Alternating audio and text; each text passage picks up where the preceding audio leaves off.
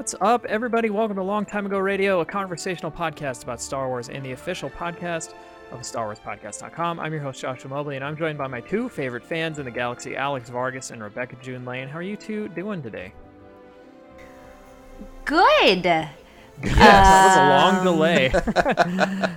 Well, because it wasn't true. But the the world is terrible, and the only thing that could possibly make today not terrible happened today. So I have very conflicting emotions.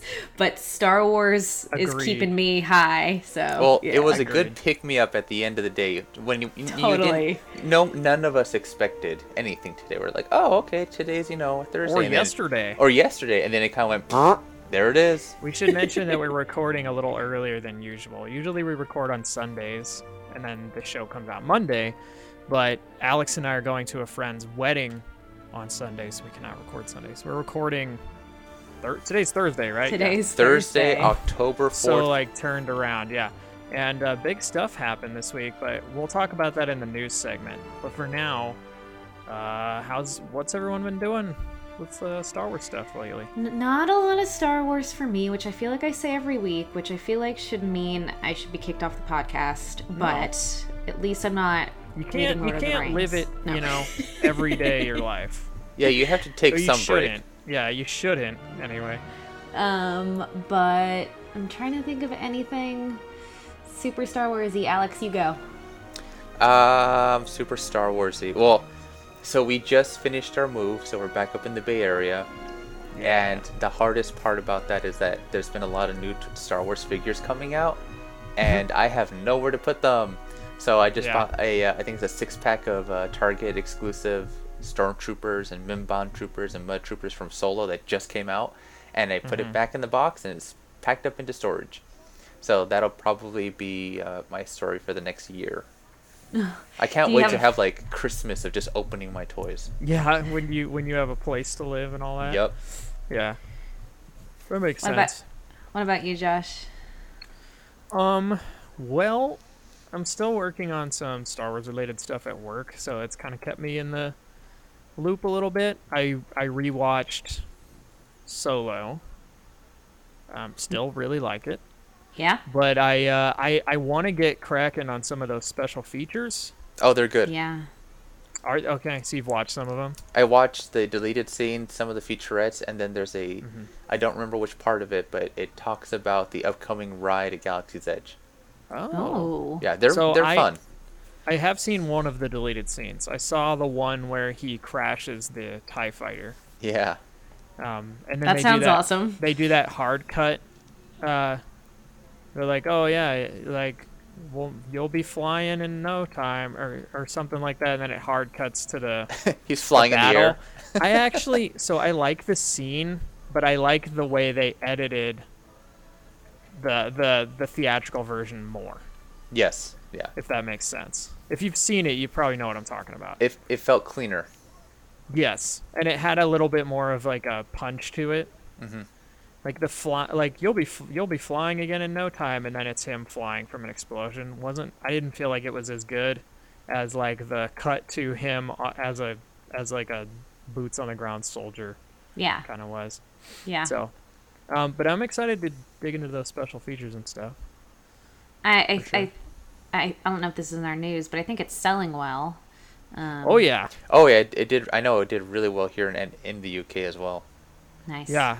Uh, I don't have any like I mean we don't have any hard data to know how well it's selling, but um, I went to Best Buy on the the Friday after it came out. I didn't buy it day one, um, just because I didn't I didn't get a chance to really go to the store or anything. But I went to Best Buy and like half of them were gone. Oh. Yeah, that was Um, my and I- Best Buy day one. Oh really? Yeah, I got there at four o'clock. I mean, of course, Steelbook goes, you know, first thing, but they were running out of the the twenty four dollar two disc set already at that point. Uh huh.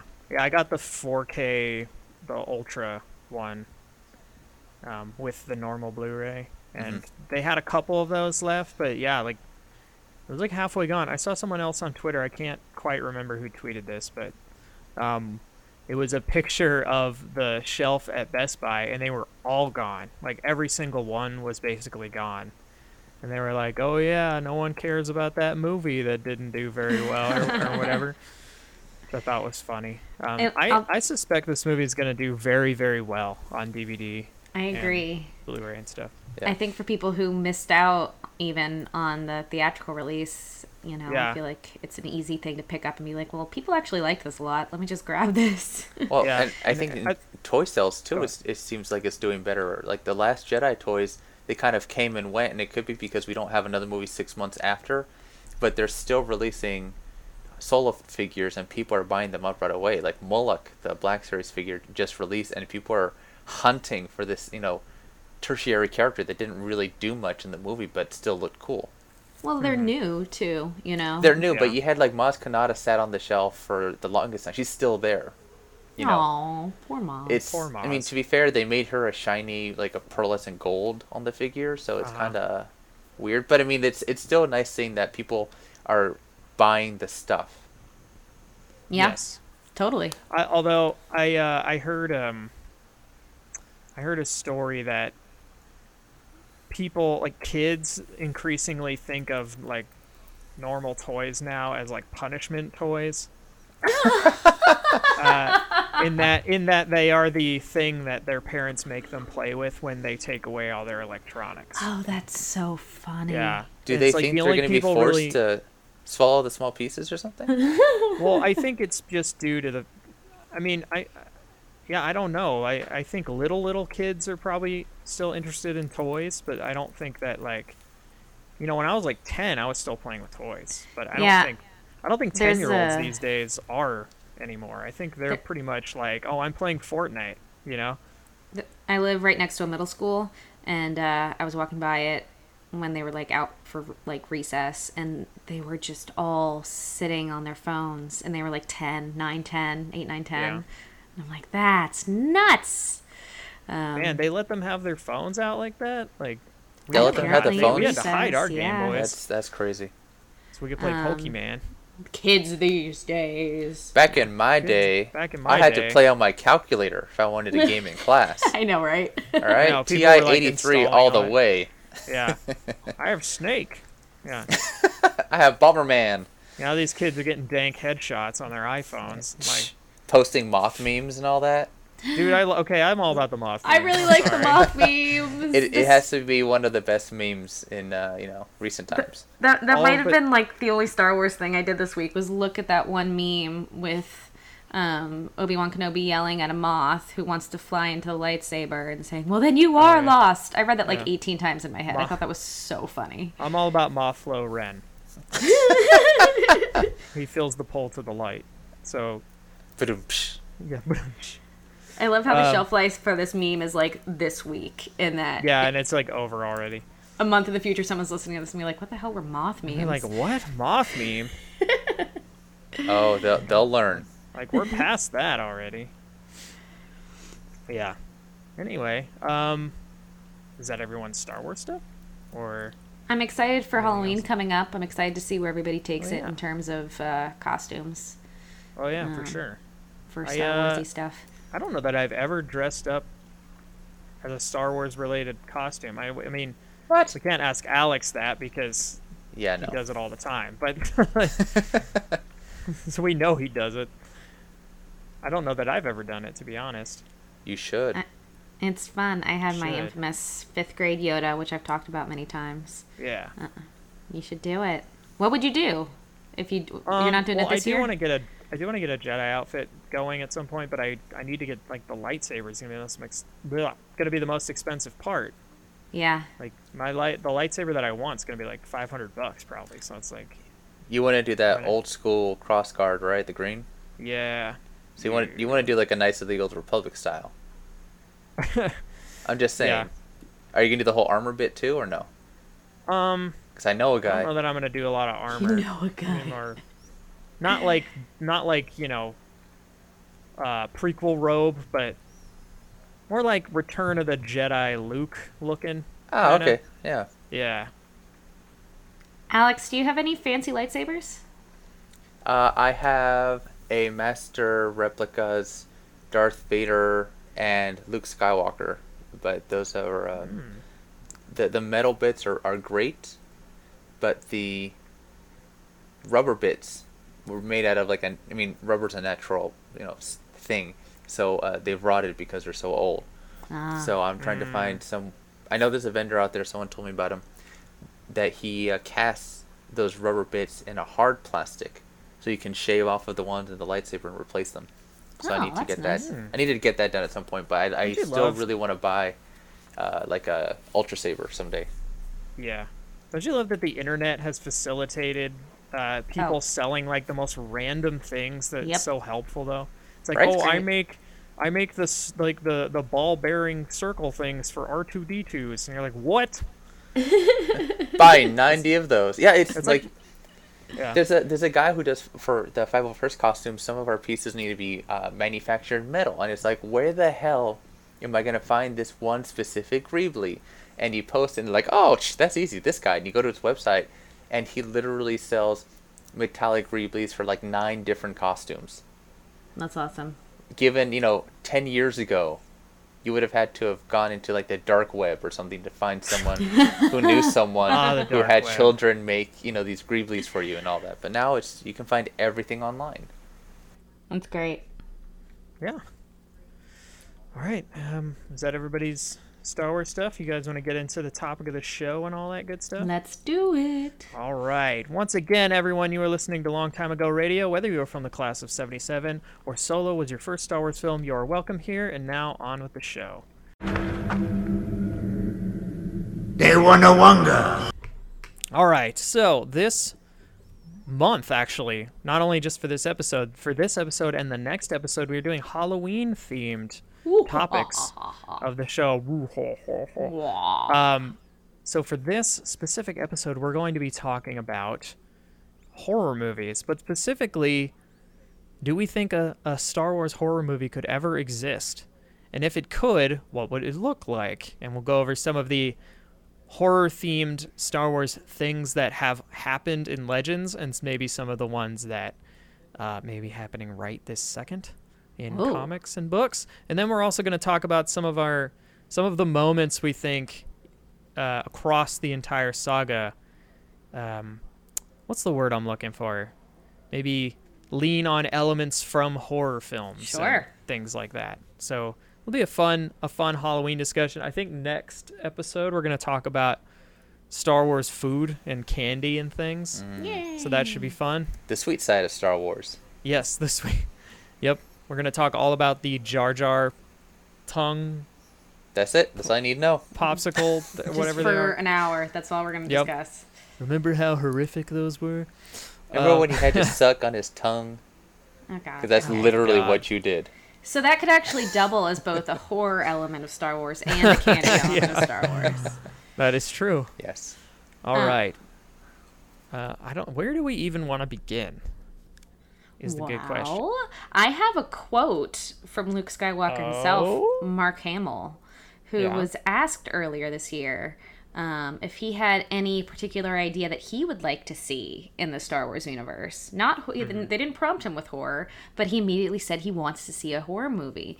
And uh, Mm. his quote to IGN was, "You know what I'd love to see? A Force ghost that's like actually frightening, not somebody that's." Um, beautifully smiling down from the clouds or coming to give you exposition. You know, a ghost is scary.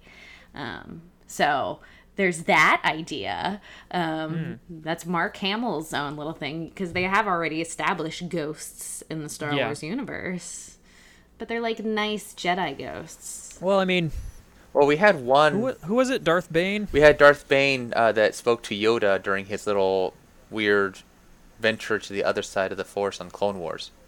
Mm-hmm. Which he's was probably all the scariest and- one, yeah. Yeah. It's Also it's voiced by Mark Hamill. Oh, oh yeah. fascinating. Um, But it's an interesting idea. Like, if the Sith could tap into that power as well and use it to just like troll the Jedi, like if Darth Maul, after he died, like then just popped up right behind Obi Wan and be like, "What up?" Like, boo. He pulls the hood over his head so he can't see, then gives him a wedgie, then disappears. So the Force ghosts are definitely a thing that could be used in a scary way. I think. yeah. Though, though they definitely weren't in the Star Wars canon so far. Um, do you But want? yeah, pretty much. I know you compiled a list of actual horror books and stuff. Do we want to start there? Yeah, we could talk about we could talk about some of these, and these are largely, I think, except for Wow, which one of these? Oh no, the you know what we don't have on here Hmm. that's happening right now Oh. is uh, the Vader's Castle comics that started That coming out this f- month. I forgot to put Screaming Citadel too because I've heard that that's kind of. oh uh, yeah, I read Screaming Citadel. here, I'm I gonna- get, yeah, I guess that does kind of count. I as, think that counts. I mean, it not necessarily has to be horror horror like right. bloody, but I think you can even kind of look at the uh, the undead Night Sisters as zombies, like a horror part of Clone Oh, Wars. So I think there's there's spooky yeah. things that have happened that aren't necessarily like ah, but you start to think like, man, that that's kind of creepy. Yeah. so makes this, sense. This first one, Death Troopers. Um, I know nothing about it. I am looking at it now, and the cover is is that the actual cover of the novel? Yeah, that's the actual. That's cover the of actual book. cover. It was written by Joe Schreiber uh, and released on October 13th, 2009, which is an awesome date to be released on. Get this What- So Why? the the you know, like Friday, Friday the 13th, October on Friday the 13th. It's all like super, super spooky. Oh, yeah. good one. Um, so for anyone, it, you should go look it up. But it is uh, Star Wars letters, big blood red. Um, Death Troopers at the bottom, streaked with white letters, streaked with blood red, and then a decapitated. It, I feel like I'm seeing like spinal things Yeah. hanging down Yeah. um stormtrooper's helmet with like on a on a on a fish hook hanging from like some sort of warehouse it looks like with like Yeah. blood coming out of the eyes it's the probably the darkest Yeah. official thing i've ever seen I think the crux of this book is that it's like, what if a zombie outbreak happened on a star destroyer? Have you guys read it yet? I've not read it. At all. So I read this about a year ago. It's a lot of fun. Uh, so the Empire was doing research on like this crazy degenerative disease that uh, you know Vader was like, oh, we can try to weaponize this, 'Cause, like, it, and it goes all the way back to like ancient Sith stuff, and it goes wrong on a carrier that ends up docking with a star destroyer, and everyone gets infected, and people are trying to escape. It's a lot of fun. I won't say more than that. But uh, if you want to read a good zombie book with stormtroopers, this is the book to read. And what's really cool is that after they wrote this book, they came out with a book called Red Harvest, which is the prequel to Death Troopers, and it talks about the or like where this disease originates, and it goes back to like the uh, prequels. is awesome. Yes. um i just love the the back cover thing right here. No fate could be more terrifying than being trapped inside deep space unless there's something unknown out there with you. Um yeah uh, there's and death is only the beginning like if you leave the eternal flat like this is not like Ah, kind The of a horror it is definitely a horror film or a horror book that's crazy yeah, Yeah, I, I'm I'm all about this kind of stuff. I kind of want to now. I kind of want to get the audiobook just for October. You should. Ooh, i wonder who reads it Yeah, I I, hope they're do super wonder. creepy. who reads it. That's Probably cool. cool. But I'm just so you definitely know- gonna read these. Not only does it have zombie stormtroopers and you know like uh, sergeants and stuff like that, you have zombie Wookiees. Oh no, I feel like that'd be really dangerous. Oh, it's it. it's it's a fun book. And I'm seeing at the bottom here, it's translated into a whole bunch of languages. Mm-hmm. So there you go. Yeah. I'm I'm like legit gonna check these out this month. I did not. They're Yeah. not canon though, correct? No, they are not, Not canon, canon. So you can just treat them as fun kind of horror stories, I guess. Speaking of fun horror stories, What? I know we've mentioned Galaxy of Fear on here before. Yes, Have we? I I brought it up at one point. Oh, okay. Because I don't remember these at all. But I'm. Oh man, is this is are the are the colors supposed to be like holographic, like the old Yep. Goosebump 2000 or whatever they were? So so these books were basically a response to the Goosebumps books, and they were young adult reader books that dealt with this uh, one specific family that traveled the galaxy, and the Galaxy of Fear. the Galaxy of fear and they had horrible luck. I mean, they went, they had to deal with, you know, corpses being reanimated by these worms to cannibal island or cannibal uh, planets, to these creatures that would like touch you, and you would basically melt and they would absorb your essence into them.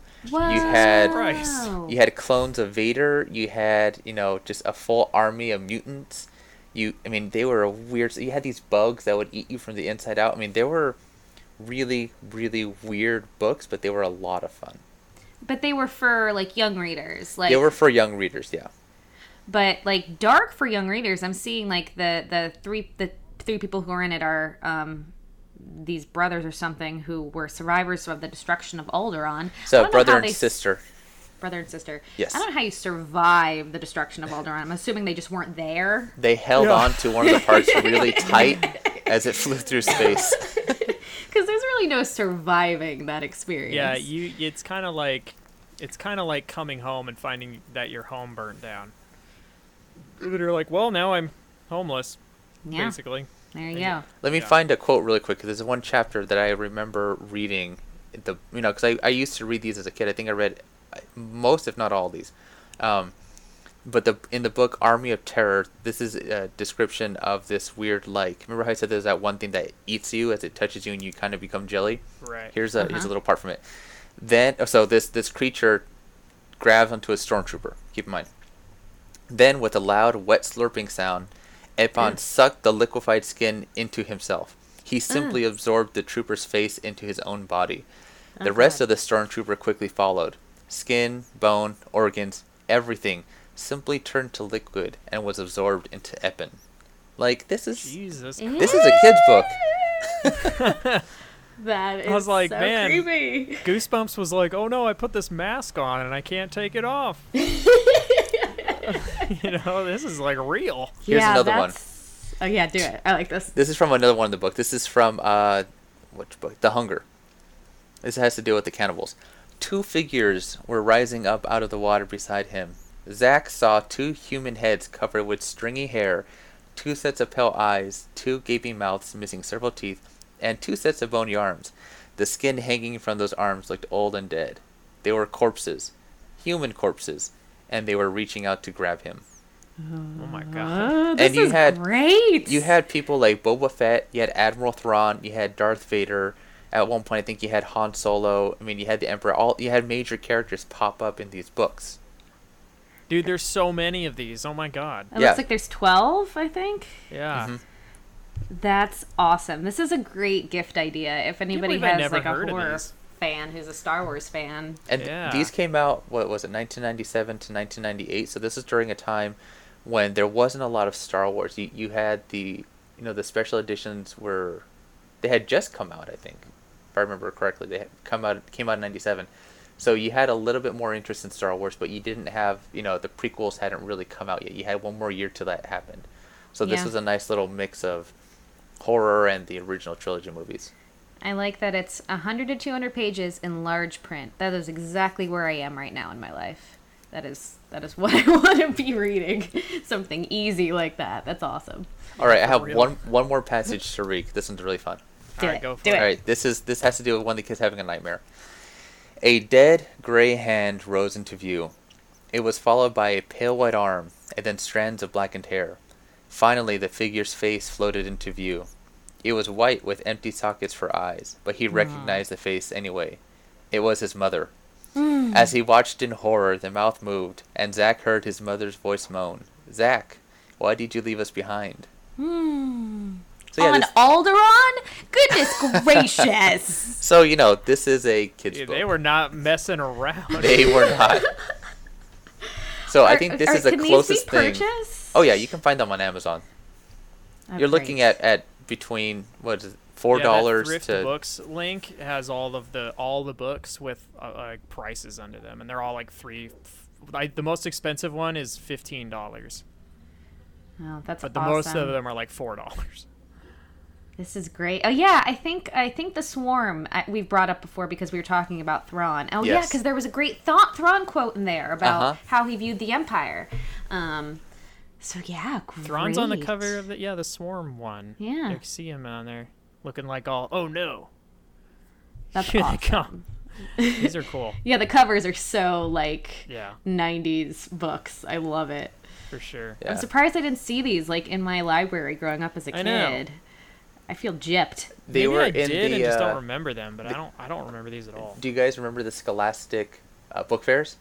Oh my, do I So- remember? They were the best days. Mm-hmm. They were the best. So thing. that is where really I got were. the third book, Planet Plague. I remember seeing this and like, oh my god, they actually have a Star Wars book. And I and I begged my parents like, can I get it? Can I please get this Star Wars book? Because books are always expensive in the Scholastic thing. Well, as a kid, you know, books are Yeah. expensive, and Yeah. they're like, yeah, get it. So I started with number three, and then I slowly got the rest of them. And I think I got City of the Dead next, and then Army of Terror was probably one of my favorite ones. And, and then I completed the set. They're they're a lot of fun.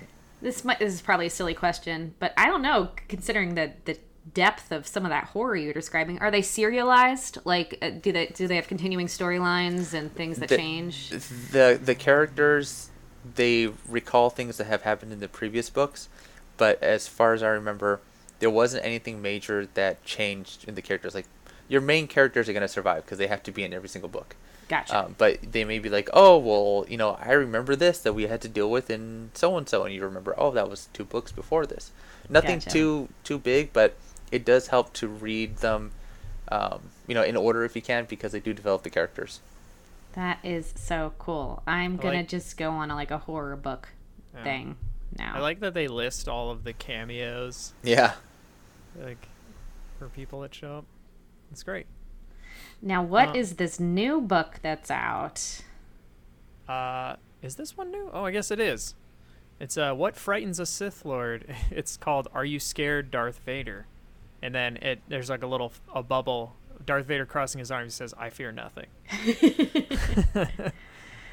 So is it an Uh, actually scary book or is it like No, it's like a kid kid's book. Yeah. and it looks like a bunch of like like a vampire pops out, and it's like, "Oh, a ghost," and and he's like, he's like, "Nah, I'm not scared." So is it like teaching kids not to be scared? I'm not sure. I, there's an interview here, and I have not read it. Because I feel like uh, Darth Vader should not be teaching children anything.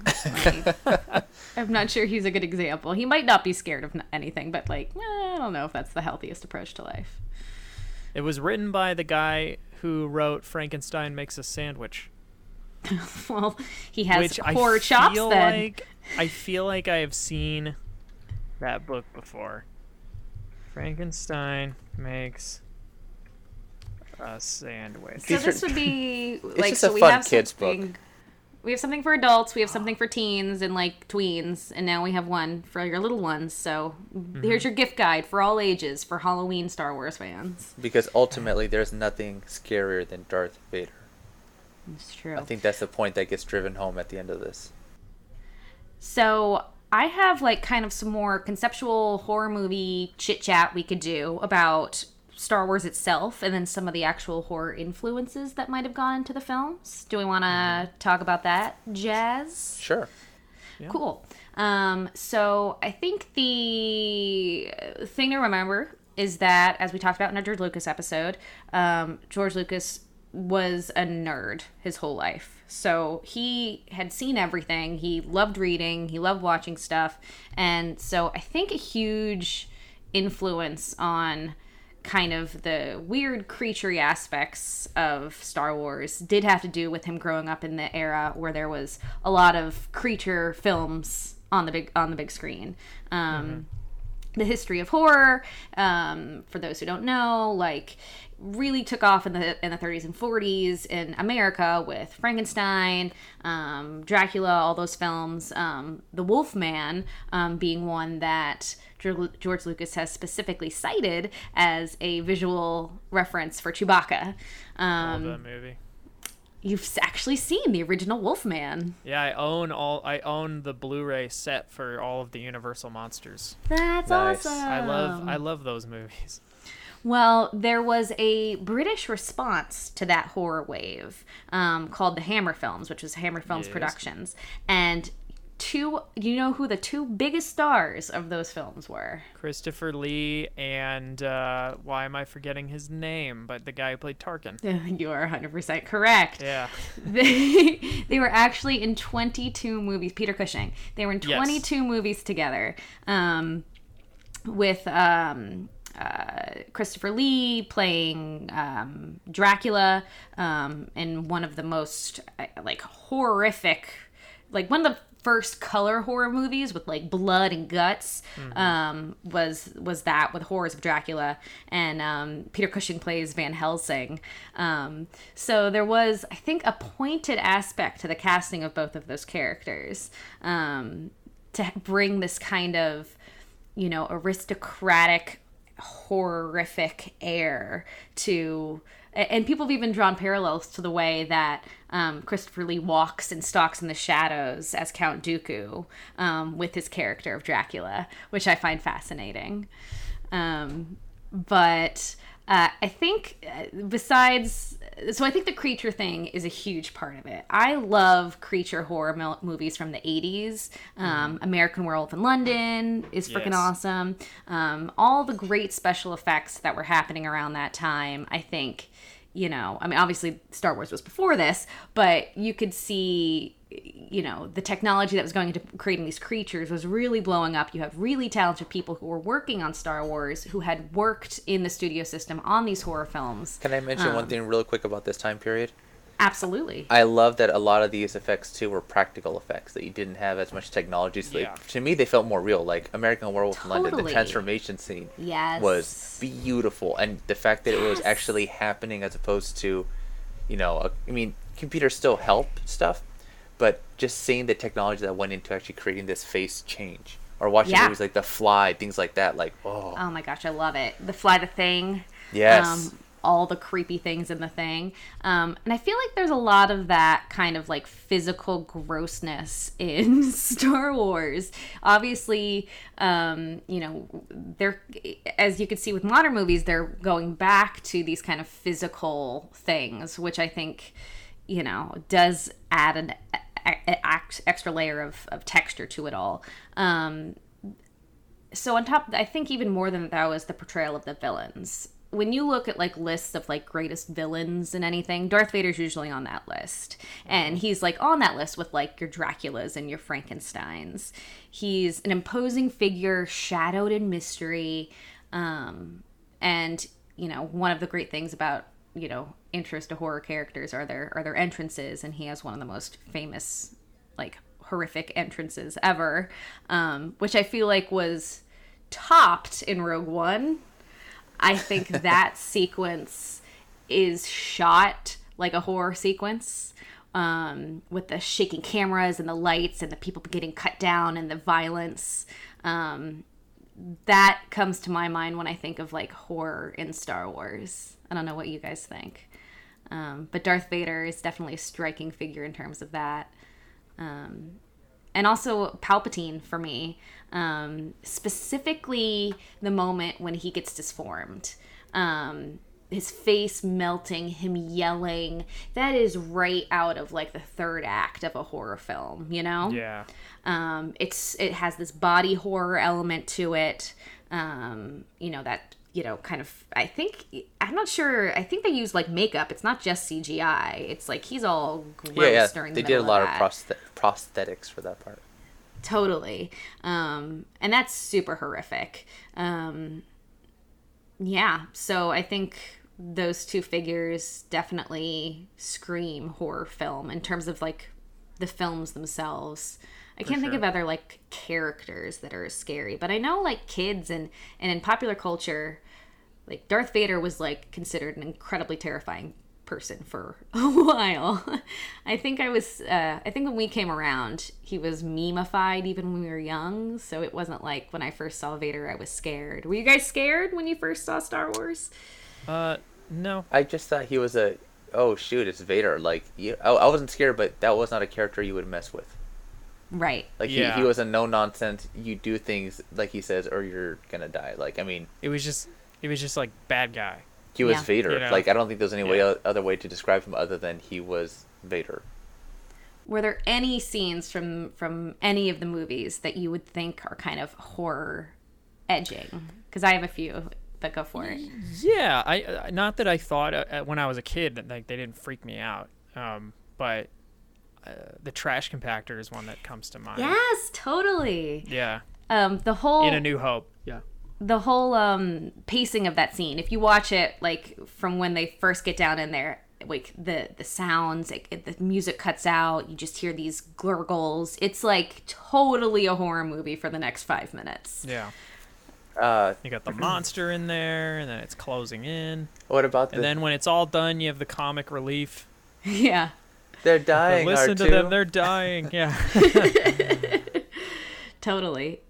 And obviously the mysterious creatures that can be lurking all the time in the films, like add that extra layer of unknownness. What about when Luke, when you see the Rancor for the first time, there's this giant cage opening? 'Cause, I mean, there's there's horror movies with just you know giant monsters. This Absolutely. creature we had never seen before coming out. He's you know he eats a Gamorrean guard just in a few bites. I mean, he's. I always thought that the the Rancor was one of the most beautifully you know created characters in all of Star Wars. It's just such a cool creature. Totally. It was Um, stop motion, wasn't it? Mm-hmm. It was Yeah. it, it which doesn't look great. Um, it doesn't, but it looks better than the costume that we're gonna try. Yeah. That costume looked janky.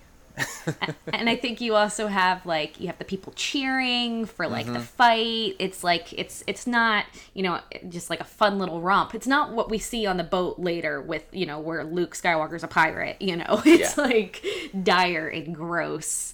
And uh, yeah, he has like a he eats the freaking guy, and he has like an arm hanging out of his mouth. It's, he's, he's I love that scene because they talk about it in from Star Wars to Jedi, the documentary, how Lucas wanted it so that the head was turning, and as the head is turning to look at Luke, he's slowly slurping this arm. So by the time he looks at Luke, it's gone. He's just kind of like ready for the next bite.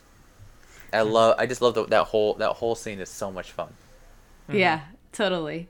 Um, I'm gonna when we're talking about creatures, the Wampa, obviously. Yeah.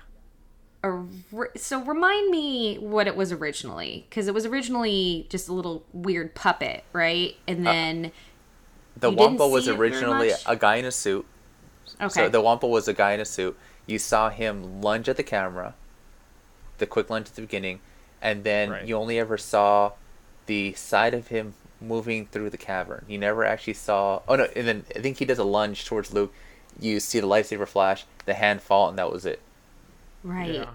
So is it scarier that way? I know that was they had other plans for that, and then it didn't. I think it fell through, and so that's what they had to settle with. And then for the reissue, they had like a full on Wampa Yeah. dude. Um, and I'm curious what you guys think about that. I think it's better. Maybe this is controversial. I think it's better with when you see more of it. I, Yeah. I think so too. I enjoyed it because I always wanted to know more about what it was, and you see this, you know, this hulking beast eating, and he's got that blood dripping all over his fur, and Yeah. it's he's he's cool looking again. He's another cool creature. Yeah, and I think, and again, that whole moment is set up like a very horror thing. He's been captured, he's hung out upside down in the evil person's lair, about to be eaten. and it's a totally random scene. Like it has no. I guess he he gets his lightsaber, but it did. You did that moment could have been in the middle of a battle, you know. But he decided to make like a creepy creature moment again. Um, which I love. I love how he just puts these weird creature moments in there. Yeah, Um, For sure. I'm trying to think. Um, there are a few feel like- horror mo- moments in Clone Wars too. If you want to talk about those. oh, abso- absolutely. Yeah. There's a whole episode with the worms. Yeah, the brain worms. Though, oh, I love that part. You know, Yeah. y- they like, that's go up people's noses and Yeah, mind they're- control them. Geonosian worms, right? Weren't they part of the Queen's Hive or Something something like like that? that, yeah. And they use them to take over the clones. So you have that. So you have like this, you know, parasitic zombie. You have the Night Sister zombies that come back, and then you have the episode where they go to General Grievous's lair, and so it's the first time where you kind of get an, i- you know, a hint of how much this guy has mutilated himself. And all of a sudden now he's kind of lurking in the shadows, and you're in his house, and you got to figure out a way out. Yeah. Yeah, for sure, man. I would also like Darth Maul in terms of like body horror as well. Like his, you know, creepy transformation, like and weird legs and just Spider legs. spider legs and just the whole horror of the physical transformation he goes through um, i feel like is super spooky. And i also want to give a sh- shout out to um, both Rey's vision and luke's vision in the caves. Um, That's like very psychological horror there. Um, you know, especially Luke's like, you know, chopping off Darth Vader's head and seeing his own face. Like, Yeah. that is totally out of a dream from a night from a horror film. Um, and again, these are these are purposefully weird. And the same with Rey's Dream, which I feel like is a little more modern horror, but like you know, and a little more like deeply weird, kind of like The Cell or something. Um, but the oh, that movie. yeah, Until you great movie. mentioned it, I completely forgot about it. It's a beautiful movie. It's Oh, it's weird, creepy. but it's gorgeous. Um, but like the shot of like the the slow pushing on that hole, talking about the e- this kind of, you know, I like movies like the newer ones, like It Comes at Night, where you can't actually you don't really know what the evil is, but there's just this sense of of danger within, you know, that's lurking around the corner. And um, I thought that that shot and that sequence with Rey going down into that hole, and, and anytime they showed the hole, this there was, there was almost like a ring element to that. Anytime they would just like cut to it, um, and her going there in her mind when she wasn't supposed to, um, very horror movie moments there. For sure. I'm sorry, my language about this stuff isn't better. I didn't do as Well, no, much it's- research as I would have wanted to. There's only so much you can say about horror. It's mainly it's an emotion, and we all kind of take it differently. You know. yeah, certain like for me psychological has never really done it for me it's more of the like oh this could actually happen and for Mm. my wife it's more of the you know zombie outbreaks and things like that we'll get to her Yeah. it's it's it what's cool about horror is that we can kind of look at all we can look at the same things and find it scary for different reasons totally. Yeah. Or fascinating. or for different fascinating for different and can i bring up one scene that is kind of horror-y but it also it, okay it's the scene in uh, attack of the clones when anakin is looking at padme in that creepy way and she says anakin don't look at me that way and then he says you know sorry senator and then he kind of looks over his shoulder with a sly little look it's something from it's like something from american psycho like you know something's gonna happen I'm I'm totally down with that. There. right? Yeah. I mean, no matter mm-hmm. what, it's a creepy, little cringy, but it's it's there because you know what's gonna happen. Yeah, no, you got it all. You got the American Psycho creepy, you got the body horror. We have so many limbs being cut off. In the extended universe, it seems like they really like the idea of dead things coming back, hauntings, you know. Yeah. Um which is cool. There's a there's a whole bunch there mixing with the universe. Yeah. Um, Speaking of like stuff from the extended universe, we have a new series actually that just started coming out this month that is Really? horror themed. What? It's, it's Star Wars comics called Star Wars Adventures: colon Tales from Vader's Castle, and all of the covers are like Oh, they're beautiful. Ewoks with red eyes and What? I'm looking uh, this up. stuff like that. Here, yeah, I'll- I'll they're send you a They look amazing. Um, and IDW is publishing them. I think the first one came out last week. Last Wednesday, I believe. yeah, oh, it- this cover art is great. This right. this is I want one. them as posters. I need to I need to collect these because I really really like the colors. The, uh, the last issue Yeah, with I uh, want the castle well. is oh Yeah. These are awesome. What great timing. right. yeah. Are these for children? Um, Yes. the IDW ones usually skew slightly lower, but they're like lower age, but not necessarily. um, mm-hmm. the they're like they're just like fun stories. So I, I imagine you know these aren't going to be like horrific and people are melting or anything. But like, I you mean, know, they don't do that in they're kids' probably books. Fun. Yeah, Oh, it's great. In this interview they have with the author of this series, they talk. He talks a lot about how he loved um, Christopher Lee's horror films and Peter There. Cushing's. It's so funny. What an Yeah. what an interesting little like side backstory. Um, yeah. Oh, it came out yesterday. Oh, this week barely. Uh, I thought it was. October third Oh, was the first issue. Looks like I'm going to-. Uh, yeah, it looks like I'm going to Blue Moon or, tomorrow. what was the name of the one in Pick up a Fremont? Treasure Island.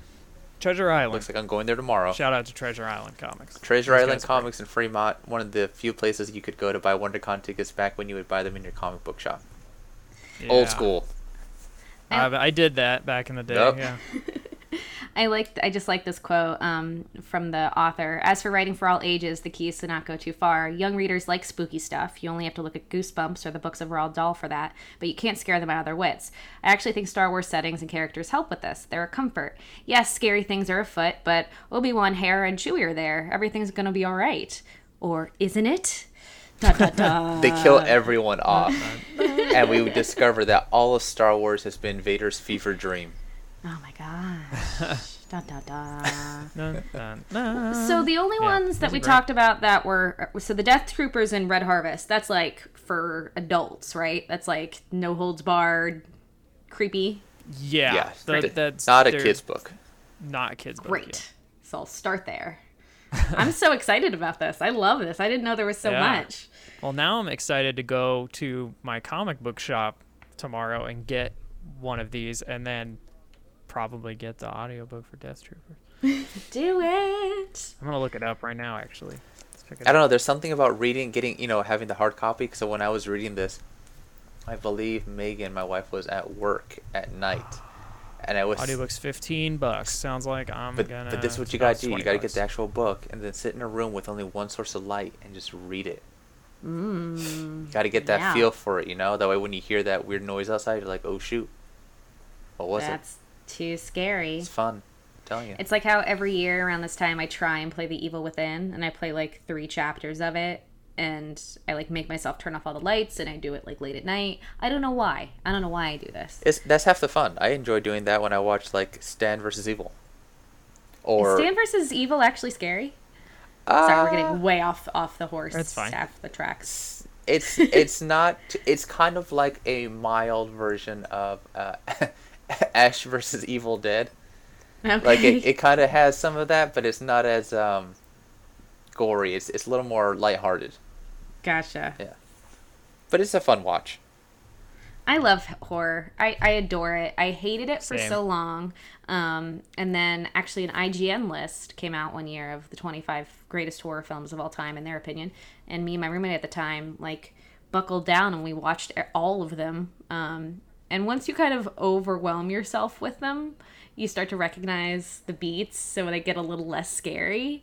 And I always argue that if you're watching a movie and there's like more than two jump scares, you're watching the wrong horror film. That's I agree. Oh my god, yes. So much. Jump scares not should what it's not be about. a thing anymore. I hate that because Yeah. movies are I just hate them. jump scares now. Like I, if I want to do that, I'll stick you know firecrackers under a pot and just be scared of that. I want to watch something that's like oh totally. I don't know. So there's there's well, real quick. What is what are your guys' favorite like top few horror films? Oh, I love this so much. I mean, we're talking Um, we're talking Halloween. I It's mean, not just. I already mentioned all of the Universal. Uh, So you're Or, old uh, school. I mean, I like. Back in my I- day, there was no audio. they had audio. what are you talking about? Fun fact, though, the the Bela Lugosi Dracula actually has a silent film version of it made because a lot of theaters in that time were not equipped with sound systems, so they made a silent version of it so that it could play internationally and stuff. There you go. Yeah. Um, yeah, I, I tried to watch some of the older ones, and they're okay. They're fine. I, I like I I I read Dracula, and so I really enjoyed that. Um, but uh, I adore um, Night of the Living Dead, the original one. Um, I think Same. it holds up in such a the ending of that film like scarred me like it is such a great and when you contrast it to like modern it feels very appropriate because i love zombie horror because it's much more about the people and the politics and how we interact with each other than it is about Yeah. the actual fear of the, of they're just this constant force you know how to kill them they're they're not very smart or strong but like can you handle it um, so I love zombie horror, but then as we already talked about, I love the 80s. I love The Thing. I love The Fly. Um, I've never seen The Fly. I've seen The Thing. The Fly is good, but I got sad at the end. Like it, I'm, I was sad. it is sad. Well, so I is felt bad American for Werewolf it. in London. Yeah. American Werewolf in yeah, London. that's also sad. I wasn't expecting Um, The Fly to make me sad. I thought it was going to be just you know scary, and then uh, like oh, like you, because there's nothing that can be done. Yeah. Um, I like I like films that also have like people stories and they kind of ride that line. Um, I don't know. I love it all. I mean, Texas Chainsaw Massacre is the scariest thing I've ever seen. Um, as a I don't whole. I don't know what the scariest movie I've ever seen is. I recently, I just have this on the mind because I've been trying to watch a, a different horror movie every day of October. Not like new necessarily, but I've watched some new stuff. I watched The Witch for the first time. The Witch. And I don't think I've heard that of that. That movie's fantastic. it's, newish. It's yeah, it came out maybe two years ago. 91 on Rotten Um, Tomatoes. it's on Netflix. It's it reminded me a lot of The Shining, and and not because it's like weird stuff's happening and there's no explanation. It's more like very isolating. It's about a it's about a family during, um, like right when the Pilgrims come to America, Cool. basically, like Sold. around when Salem happens. Love it. Uh, and this family, I, they don't really explain why, gets kicked off of this like Puritan plantation, and they have to go live on their own, basically. And it's about them all kind of going nuts and thinking that they're being cursed by, you know, each other's sin, like because they're very like devout Christians, and they're like, oh, God's gonna humble us and stuff. But they they start accusing each other of like doing, you know, Getting village vibes, and, I really didn't like the village. Is it like the It village? is not like that at all. Becky, I think you will adore this movie. I cannot wait. It's a it's Yeah. a directorial debut, which is interesting. Um, A lot of people come out the gate with horror films. Um, I think you have a little more. You have a little more play wiggle, wiggle room with the horror film. yeah. They're also especially- cheap. to Yeah. make. yeah, they're Yeah. they're cheap to make. As yeah, because we were just yeah, it's funny. uh, We were just talking about The Witch because I had watched it and some of my coworkers had seen it and were wondering how like I felt about it. And we were talking about horror movies and why they're so cheap. And I was like, man, like The Witch is a perfect example of this because it takes place literally in on the same farm the Yeah. entire movie. Like Yeah. they never change they never change the the setting really Yeah. at all. Like they're in different rooms and stuff, or like they go to the edge of the woods, you know, that surround the farm. But for the most part, they're on the farm Well- the whole time. And like, there's no crazy special effects that happen. All of the stuff that happens is just like eerie and creepy. I love it. It's not. It's not like. Well, look at You know. Paranormal Activity. It takes place mainly in one room, Yeah. Yeah. and that movie. Oh, I haven't. I actually I can't watch that one. That one That's like I. the one I haven't watched. That one I- I really enjoyed it.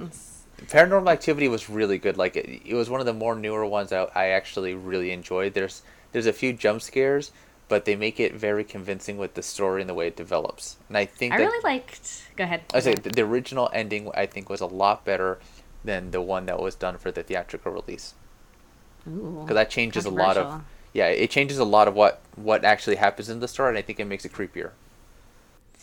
I like the trend of the past 10 years in terms of horror.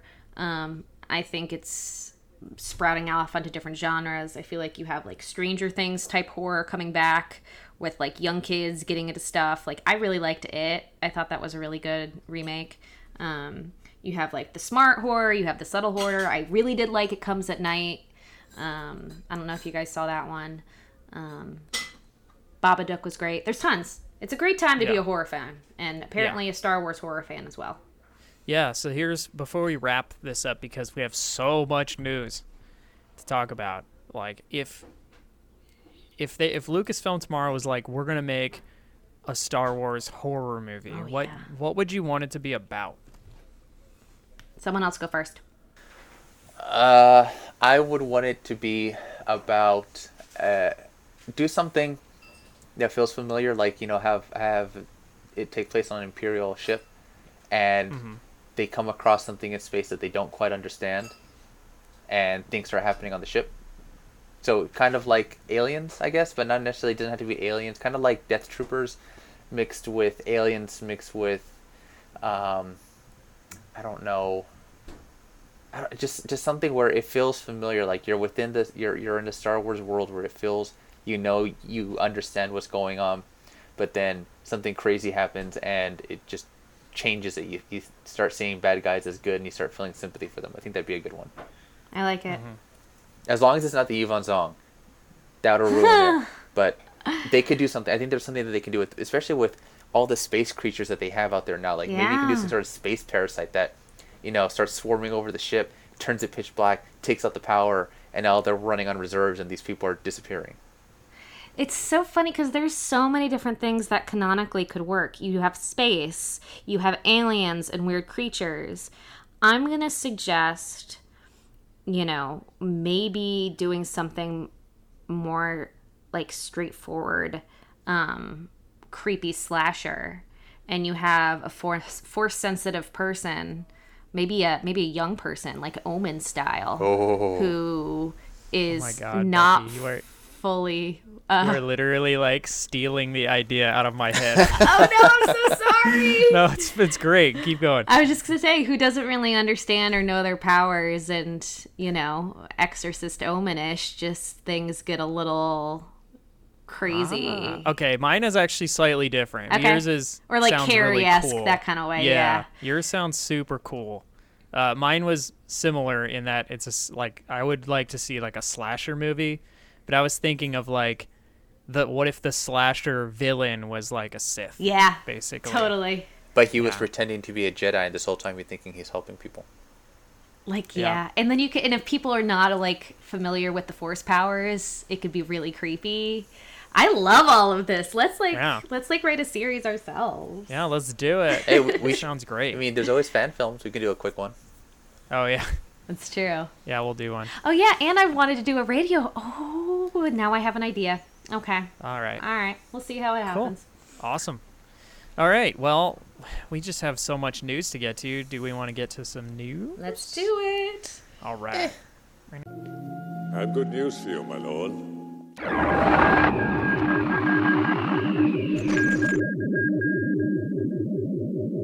There is so much news. So some of these stories we're just gonna have to like go over real quick and just kind of let let them happen and go by because there are like two or three that we have to discuss just at length. So Some of them we'll, I, we'll post on our Facebook page, so we'll put the majority of it on there. Yes. All right. Uh, first one, IL. Bleh. Excuse me. ILM Lab press release for Darth Vader virtual reality series in collaboration with Oculus. So, ILM Lab has been working on all of these VR projects, and they most recently did the what's the one in the void called?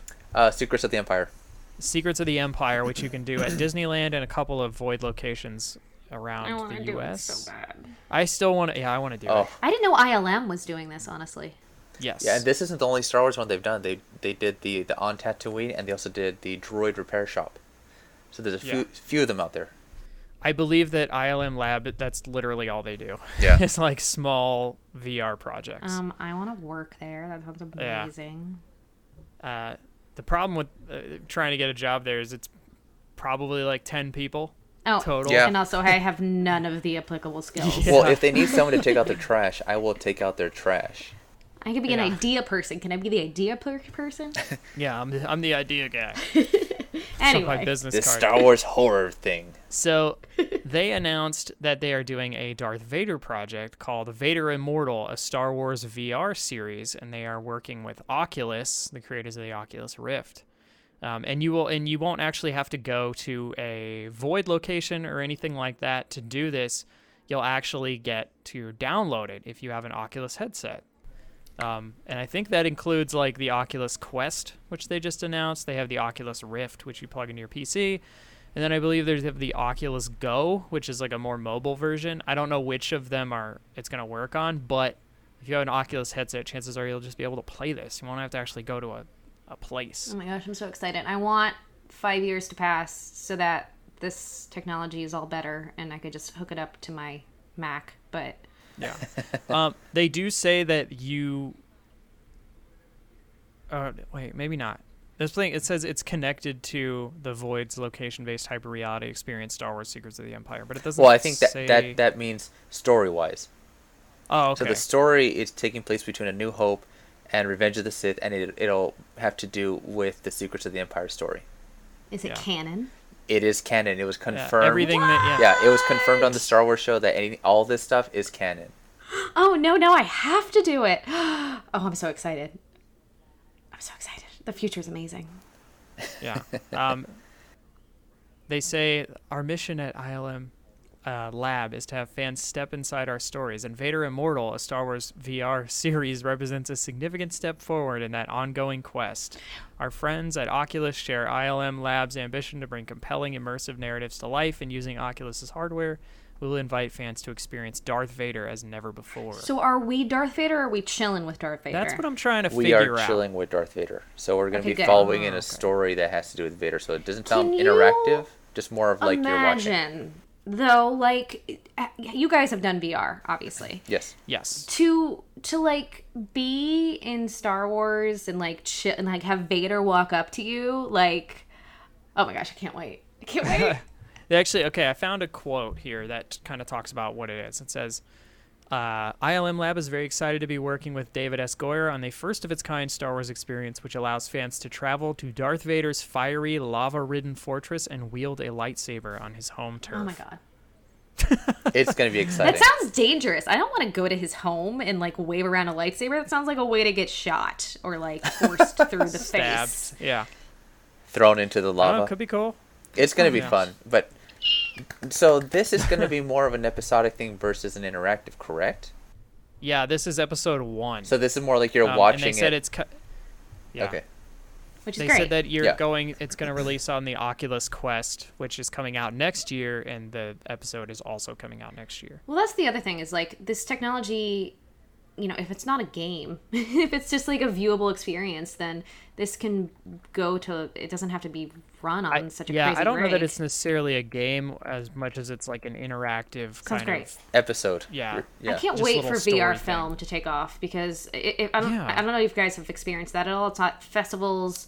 Like, Um, s- like um, I'm about to work at a job where I'm sharing a workspace with um, Georgia State University, which just spent millions of dollars on their VR film department.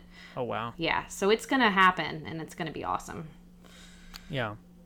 So uh, I've used a lot of VR. I've I've used the Vive and the PlayStation VR. I've never actually used an Oculus Me neither. Is that the one that before, they have but I imagine that's the same at thing. the uh, Secrets of the Empire?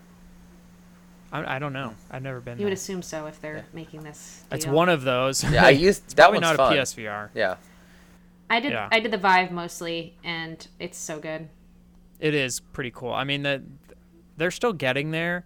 The fact that this technology's been out for a couple years now and Oculus is just now announcing a wireless one is like testament enough to It's gonna know. happen, how early it is. and it's gonna happen. Like it's this is one of those things. I think for a long time people are like, eh, maybe it won't. Maybe it'll just be like a gaming hitch or a blip. But no, this is Yeah. this is the future of everything. The the crazy thing about this one though, the the Quest that they announced is that you don't need like a crazy PC or anything to use it. It's its own thing. Oh, nice.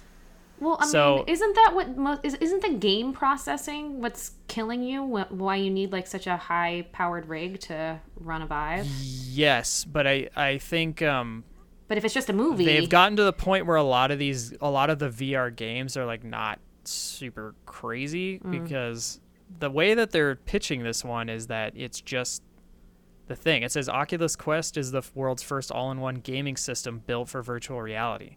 oh, So I'm im- I'm imagining maybe there's a actual box somewhere like in the oh, room. I can't wait. And you just hook into But- that? Or you like, but you just plug that in like power wise and then you run the you run the you just put the headset on and then you have the controls. I hope that once this and it's only like 400 bucks for the whole thing, which is way cheaper than like Oculuses were when they came You know, it'd be Oh, really yeah. cool if they could connect this to Star Wars Celebration, and you can actually pretend to be there without actually having to be there. Well, that's totally gonna happen. They do that with concerts. That's what I'm saying. They Oh, should yeah. do that with that.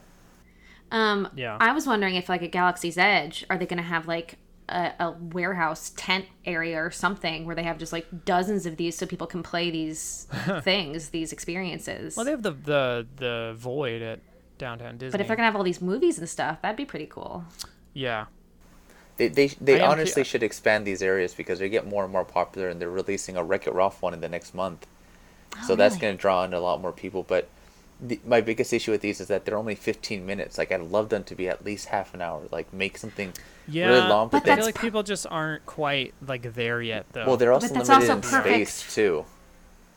Like you look at how much space it takes to do the uh, the void, the one the Secrets of the Empire, and you're going into I think like a total of four rooms, and just that takes a large footprint.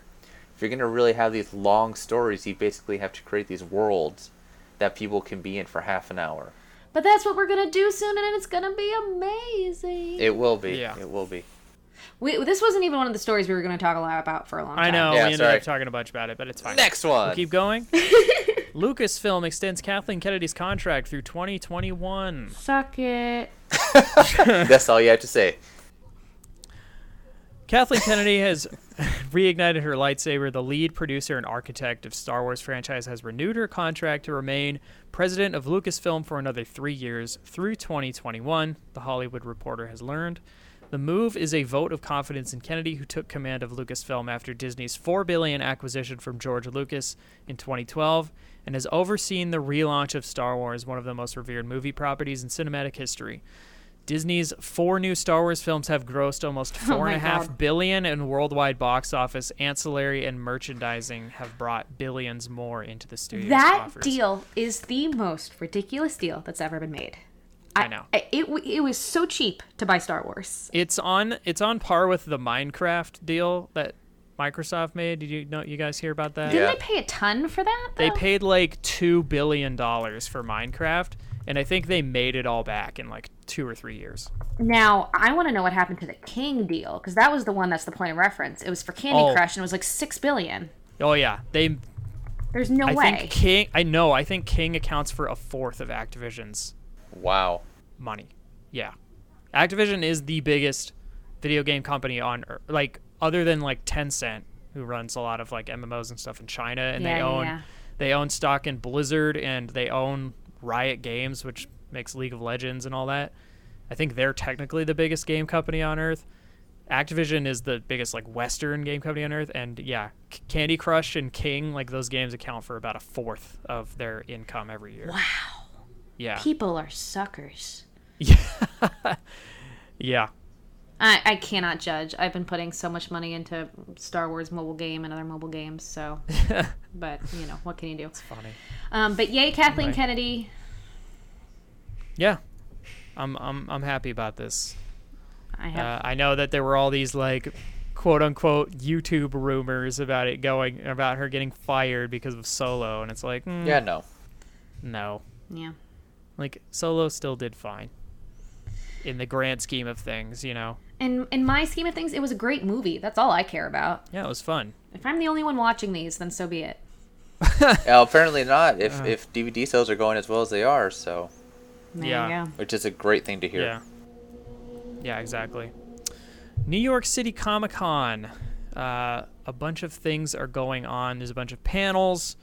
Um, I assume there are some exclusives, Alex. There's at least one exclusive from, excuse me, Entertainment Earth, which so just so you guys know, New York City Comic Con is this weekend. We're recording on Thursday, October fourth.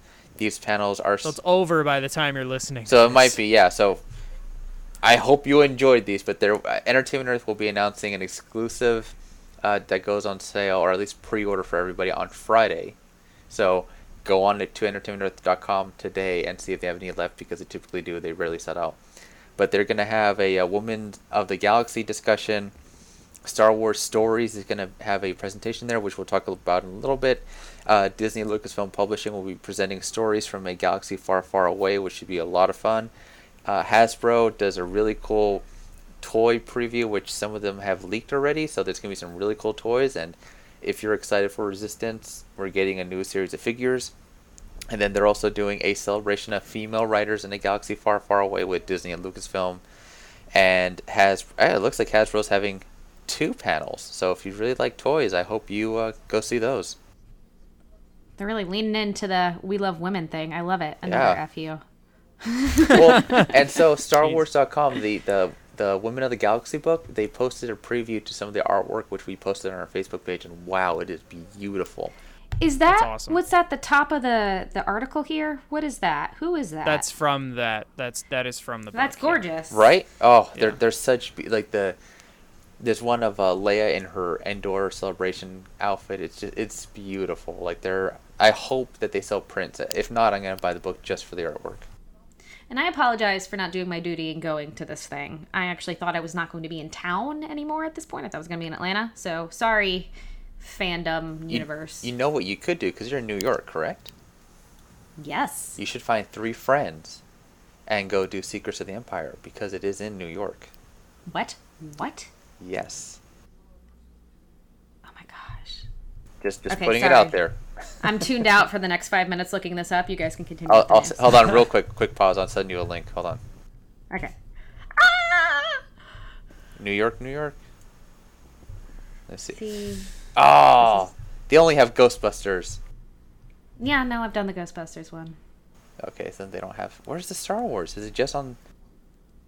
Okay, well, that was a roller coaster of emotions. Josh, continue with the news. Anyway, Dominic Monaghan, Monahan, Monahan. Is that a- Dominic Monaghan discusses the amount of screen time he has in Star Wars Episode Nine. I don't want to know this. Don't worry, you. Yeah. We don't learn a lot. yeah. Then why is it in the news? He's gonna be. Why'd you it. put it in there? Fun fact: Dominic Monaghan's in Star Wars Episode Nine. All right. Moving on. Uh, this I actually watched. Did uh, this next thing? Did you watch this, Alex? Uh, the or Star Wars I'll stories. just bring it up. I don't know why I asked you that before I even uh, like brought up what it is. Uh, our Star Wars stories, a new digital series, explores the fan side of the Force, I and love it's uh, StarWars.com's doing this officially on their YouTube channel, and it's basically a do- like a, a documentary series about people in the fandom. Yes. Um, and the first episode was about the founder of the 501st. Yeah. I saw. I just watched it today. It's really good. It was really good. It was really interesting. Um, and if you haven't had a chance to go see it, go watch it. Uh, it's really cool. And um, I love this idea of of fandom and, and talking to fans. That's great. yeah.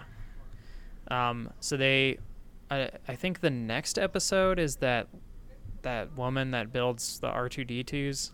Right? Yeah, I think she's in the uh, Um, Droid Builders group. Yeah. Um, and they have some oth- like some other chat with collectors. I think one of the episodes is about the family that dresses up as the as the the characters from Rebels. They are super cool people. and stuff. Yeah. Uh, so this it's it's cool series. It's on the official Star Wars YouTube channel. Go check it out. Each each It's episode's about 15 minutes long, and it it's really nice to see how these people relate to Star Wars and how you actually can relate to them. And it's all it's it's nice to see the positive side of the fandom. Yeah, for sure. Uh, and I just realized that StarWars.com has comments, and I should not have Yeah, scrolled don't- down. don't do that. Oh, boo, boo. See, that's the other side of the fandom that Yeah. oh my god. Uh, this next story is awesome. sorry. I hate people. This next I story is that. awesome, though. It's great. Yeah, this is Uh, awesome. the the Lost Empire Strikes Back documentary uh, by Michael Parbot was was found. it was found and uploaded to YouTube. It's not lost.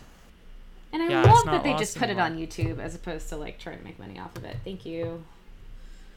Um, and the way this was found, actually, I can read. I can read the little like note that was left on it. Uh, it says it's a bit of a bomb that we just fell on the net. By the way, this is being translated from a different language, so it might sound a little strange. Uh, it says the always very well informed uh, Patrice Giraud has found us an online version of the documentary unpublished and at least still not found today of the documentary French. anyway, the, the point is that uh, this documentary was basically blocked before it came out because I think it had like a bunch of spoilers in it, right? Was it like was was sort of the thing like Lucasfilm just decided like we're not going to let you guys air it anymore because it's got like a bunch of spoilers in it and we don't want to spoil the I'm movie. assuming they were going to air it before Empire Strikes Back came out. Okay, Yes. then yeah, because there's a lot. They do show a lot in that movie, in the documentary. yeah. Well, it's funny because it says that they found it a DVD of a NTSC scan, which is a, a, a tape from a Frenchman who won an auction a, a real copy of the documentary. That's so crazy. Yeah. So then they had to convert. So someone con- at some point converted the reel Reel. of this documentary Yeah. to a DVD, and then they someone found the DVD That's so and crazy. converted it into a video and dropped And it. so, on. who's watched this? Have you both watched this? I haven't watched. It. I just it yet. watched it today. It's really good. But again, it, it shows a lot. It's, it kind of gives uh, it gives a nice behind the scenes take on what Harrison Ford, Carrie Fisher, Mark Hamill, and even Peter Mayhew felt while they were making the movie. Like you see Mark Hamill training with a lightsaber and him talking about filming things from A New Hope, and you hear Harrison Ford and Carrie Fisher talk about their characters' relationships, and it's very candid. It's not, you know, they, it doesn't sound like they've really had a, a lot of time to prepare to talk about their characters. It's just, hey, let's ask you questions and let's see what we get. It's really good. Well, it's, I mean, it sounds like what? It's a French documentary filmmaker, not like some studio guy. That's really interesting. Um, I cannot wait to watch this. I can't wait to see young Carrie. Yeah, Oh, this it's could be great. it's really nice. It's good. It's it's worth the watch. What a wonderful little gift. Thank you. Yeah, I've got to give this a watch at some point. Like make popcorn. Just, I love I love a good Star Wars documentary. We should talk. we should have an episode talking about documentaries. Uh, I believe that we are doing that at some point. Yes. This next news story we're not going to get super deep on, but it's a cool kind of behind the scenes thing for Solo. Um, it's called it's from ABC News and it's called "The Making and Killing of the Solo: A Star Wars Story Space Monster," and it goes into how they made the 3D image. There's a bunch of sirens going off right next to my apartment. I don't know if you guys can hear that, but if you hear it, yeah, sounds like they're pulling up outside. That's great. Josh, But these, go hide uh, it. They drive by. Go hide what? What do you think? They heard about the documentary. they heard about the documentary. Um, so yeah, it's it's how they created the 3D image, how they animated it, how they destroyed it, all that stuff. So if you're visual effects nerds, um, these like renderings Oh, and totally. images just in the uh, in the article are cool. So if you're a nerd, I'm sure it'll be awesome to watch. Yep, and they uh, probably and apparently the, in, internally they called it Spaceopus. Love it. Just funny. Love it. Okay. we ready? All right. All right, everyone stretch. All right, I'm, I'm good. cracking my I'm neck a little bit. All right. This one is this is a lot. This is a big news story, and this happened to literally today. We did not plan for this. Well, yesterday we got something. We got to start Yeah, with. We got so- something on Wednesday, October third.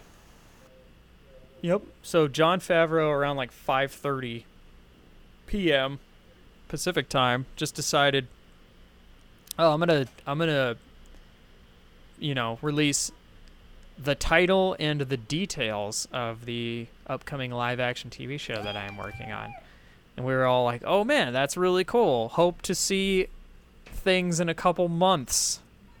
And then we literally get an image today Oh my gosh! Uh, the first image of the show along with all of the people who are going to be directing episodes. So, we should also mention that there were some there were some rumors going around about the show because Making Star Wars has literally been getting behind the scenes footage of uh A rock. or not footage, but like pictures, like behind the scenes pictures of it for a little bit, but they've literally showed nothing. Like a lot of them were just um They were, a lot of them were j- were literally like Jon Favreau standing in some sand like talking to someone and you're like, "Okay, that's nothing. Like what you're not showing me anything." they don't. They don't give Uh, away a lot. It's it's one of the pictures is literally a picture of a styrofoam rock. Y- yeah, exactly. And one of them's like a big blue screen Yeah. and you're like, "Cool, all right." Do we want to read what Jon Favreau posted, or is that too much of a spoiler? Sure. No, no. Yeah, I can. No, I'll, spoiler. All right. Uh, this is the synopsis of the show. It says after the stories of Jango and Boba Fett, another warrior emerges in the Star Wars universe.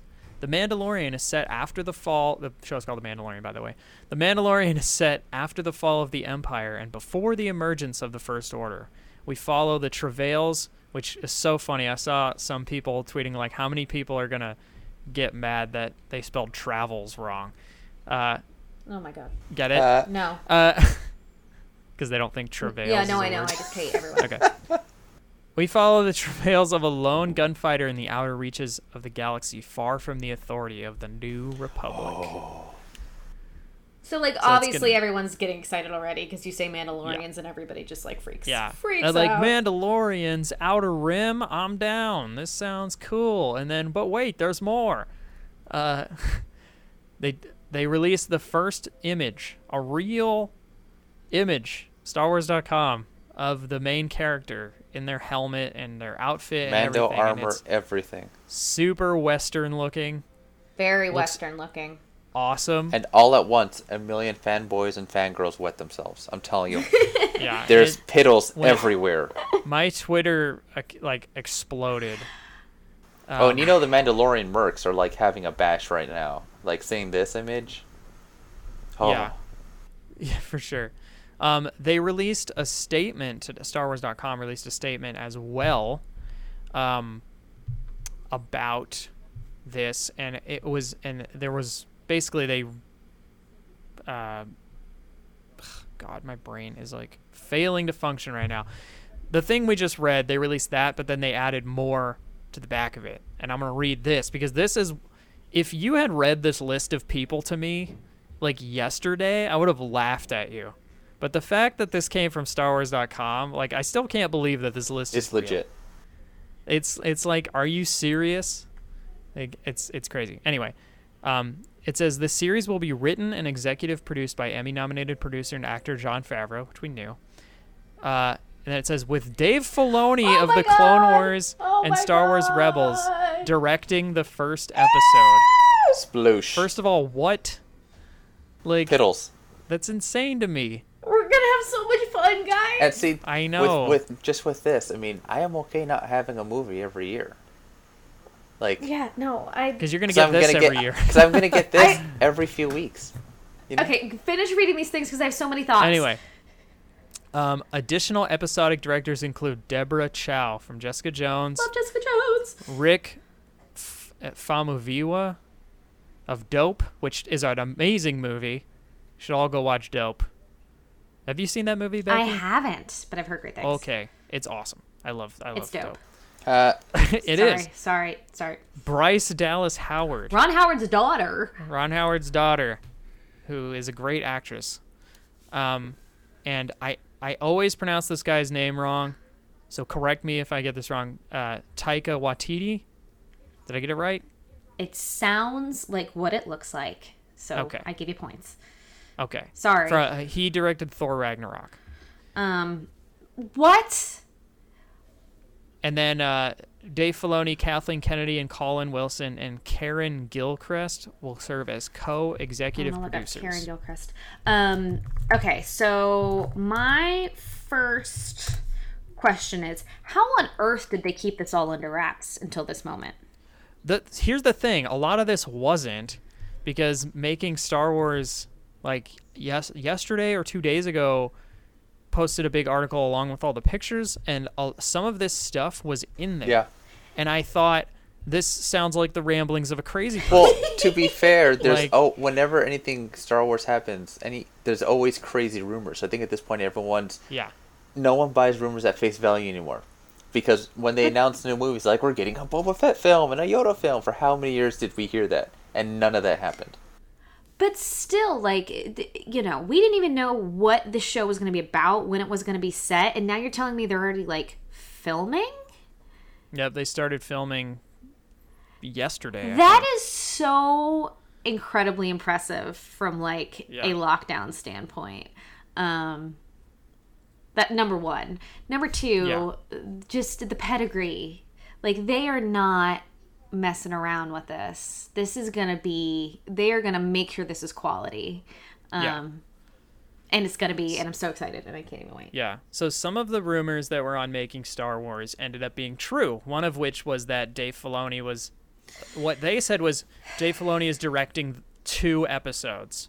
Now, this says that this article or the StarWars.com article says that he's directing the first episode, oh my god which is like a you know it's a half truth, but I never in a million years would have called that because I I've always heard like, oh, Dave Filoni should direct a movie or Dave Filoni should. do We this." I'm talked like, well, about that on the pod. And I'm like, when I was like, literally yesterday, I was on platformers and we talked about this before this more of this news broke, and I was like, I was like, I don't see a world where Dave Filoni is directing anything. I was like, Why when does he have time? oh, Because I was like, when does he have time? I was like, he's he's overseeing Star Wars Resistance, which starts airing this weekend, and then I was like, and he's, you know, freaking knee deep in clone the final season of Clone Wars, and then who knows what's being planned after that, if if anything, right? Yeah.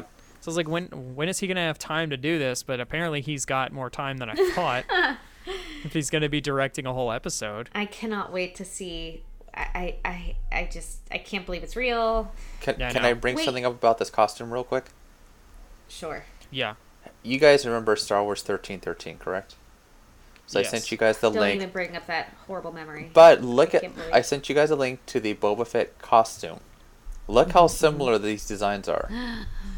so you think they're taking some story inspiration? I don't know if story, but at least at least the style because you look at this, he has, you know, the rifle strapped to the back, he had the bandolier in the front, upper chest armor in both Mm-hmm. characters. I mean, there's there's even the gloves have a- like To- they're yeah, the very gloves. similar. Not saying that they're exact. to be fair, they they reuse a lot. Oh of no, stuff. Yeah, I, like we talked about Star last week. But what I'm saying is, the- Yeah. I like that they're doing that. Like, I love this design and the fact that we get to see a version of it. It's great. Like, I am yeah, that's a really good call. all for for reusing this. Wait, wait, big question. Who's in the armor? Uh, we don't know. We don't even know who's in this this show No. and its filming. Nope.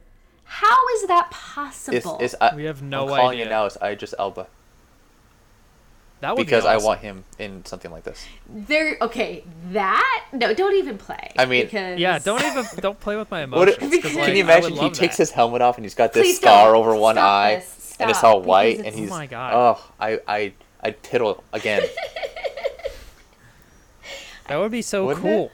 I'm Why are you sorry. even just put? I Why know. are you even putting that That's like- possibility that's like in the my head? coolest thing I've ever heard, and now I'm like overwhelmed by it because and now I'm sad because it's definitely not going to happen. and you, you end up Um, with No. uh, you know, not him.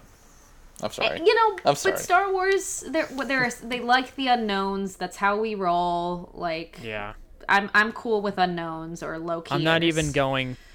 I'm not even going to like entertain theories about like you know who is this? It's like I. It's no one. Like it's literally someone we've never met. But thank you for going to for meet them. taking what was an open mind and open heart and making like me infinitely disappointed because now all I want is Idris Elba. Yeah, I know. Hey, we Thanks. I I've I've been waiting for him to be 007 for like the past 5 years.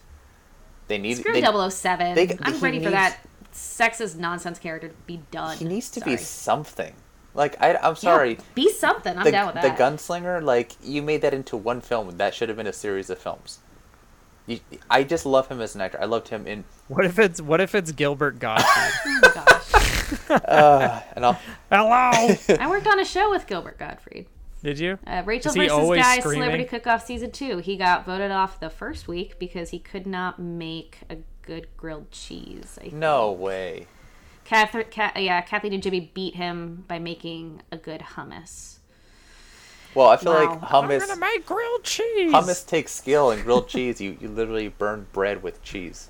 You literally butter bread and then fry it real quick. Oh. I can't that's remember if it was a grilled cheese, but it was not. Whatever it was, it wasn't good. Anyway, Th- we're off the rails. This show off the is rails. going to be.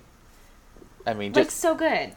Like I can't believe it's real. It- The, Yeah. the the other rumor that ended up being true uh, from the making Star Wars thing, they the, the rumor was that another Marvel director is directing an episode, but they didn't say who, and it turned out to be Oh, Jessica Jones, and let's Uh, quickly say diversity, city, diversity. yeah first first women directors of anything Star Wars are happening. In people this of color. I am so excited about all of the just All brazen all of this- so far everything about this show is just amazing like i i'm so hyped i was like 2018 sucks let's just end it here let's move on real except quick now you have Gilbert Gottfried as this Mandalorian. Oh my gosh. I mean, I had I, I just Elba. Yeah, I had someone cool. i come from mandalore I'm here to collect the bounty. Although, can I can I I do want to say one thing about this when they announced that it was taking place, you know, between what six and seven. Yeah. I've noticed with everything that all the new Star Wars, they have not wanted to touch the prequels or before that at all. Though Yeah. the, the, the closest thing you had to that was Rogue One. Not, yet. Well, that's what I'm wondering. I'm wondering, do you think there's a mandate for them to say, let's not touch the prequels yet, or anytime before that, because we want to do a bigger project? so. Like maybe there, maybe a trilogy is in the works for that.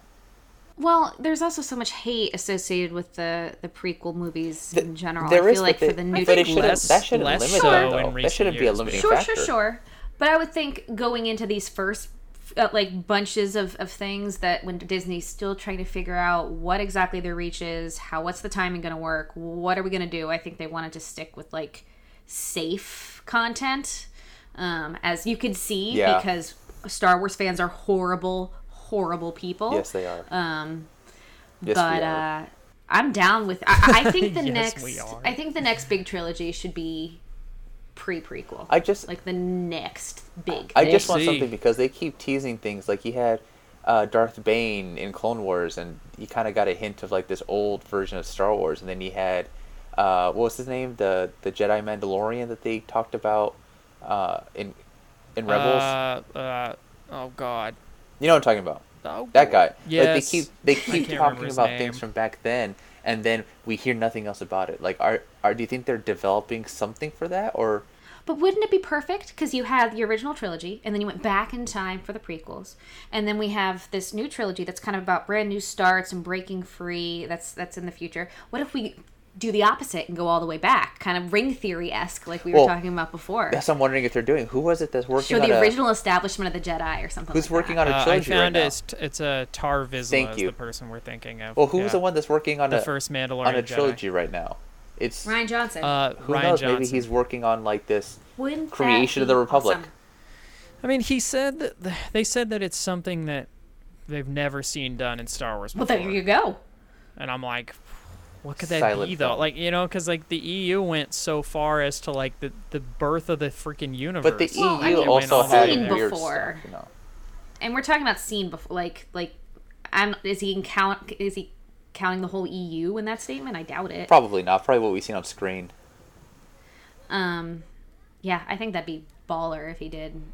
I would really pre-prequel. like some Old Republic kind of stuff. I think quick it'd be cool. One day. Rian Johnson shout out news um, for any Rian Johnson fans because of Last Jedi being an amazing movie. He directed a music video by my favorite ba- band and dropped it last week, and it's awesome. LCD Soundsystem, oh baby, check it out. It's a beautiful sci-fi music video, also a short film. It's amazing. Nice. All right. I don't know what else to say about a picture and a list of directors, but if anyone else has anything else to say, I'm I'm wondering how long it'll take till someone makes that costume. Uh, it's probably done right. now. Yeah, I wouldn't be surprised. Yeah. doesn't look that hard. I mean, the the under Yeah. stuff's all like soft stuff and not like leathery stuff. It's very roguish. yeah, I, I love the uh, the like chrominess of the helmet. Mm-hmm. I like that a lot of the stuff is a little mismatched. Yep. Like he Two. pieced it together. Yeah. Yeah, Yeah. like the the thigh pads are totally different, or maybe he's just Yeah. walking weird. Yeah. Very cool. Cool, cool. All right. And then the last piece of news, which by the time you're listening to this, it's already happened. Star Wars Resistance has aired its first episode, Hey. which is crazy to think about. Because when we started this show, Rebels wasn't even over. Yeah. I Didn't know about it. And then Right. bam. We spent a lot of time together. Yeah. If you're curious about the title and the synopsis for the first three episodes, that can be found on uh, JediNews.co.uk. I just I just saw the funniest thing on Twitter and it's Darth Vader when his helmet taken off and he's like dying and it says making Star Wars was right. Tell your sister making Star Wars was right. uh that's so good. I love it. Anyway, uh how about our creature of the week? Creature time. They were no wonder. I thought they smelled bad on the outside. Okay, our creature of Oh my god, Alex, this is horrific. Hey, we're talking Halloween. gotta, gotta. Our, cre- Our creature of the week uh, looks like something Sid from Toy Story would make. it's called the Techno Beast. Um, Techno Beasts were part machine, part organic Sith spawn mutants. Man, Sith spawn? How cool. Okay, real quick. This is how weird the EU got. Okay, Yeah. organic Sith How- spawn mutants. How how dope of a metal like band name is Sith Spawn though? I think some mutants on it makes it even better. I don't know. Yeah. Our That's first album. Techno Beast, Yes. dropping. Yeah. See? Or it's it's like it writes itself. Anyway, uh, they were created by infecting living organisms with the nanogene spore, a technovirus developed through a combination of Sith alchemy and a force technique called Mechu-deru. All right. Awesome. The, the virus grew metallic tumors over the bodies of its victims, ultimately lobotomizing their brains and transforming them into weaponized cyborgs. Amazing. This is like Doctor Who crap. That is the most metal thing I've ever heard come out of Star Wars. Literally, this is awesome. Oh my god. Oh.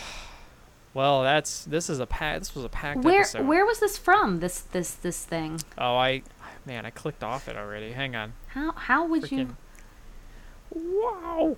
Hang on. Okay. We're gonna find out where this. Was Darth Bane rule of two. It has a first appearance in Darth Bane Rule of 2, yeah, and, and mentioned in the Darth Plagueis book. Interesting. So I guess the actual image and the like a little more of the information came out of some of the source books for um, one of the games. The, what was it?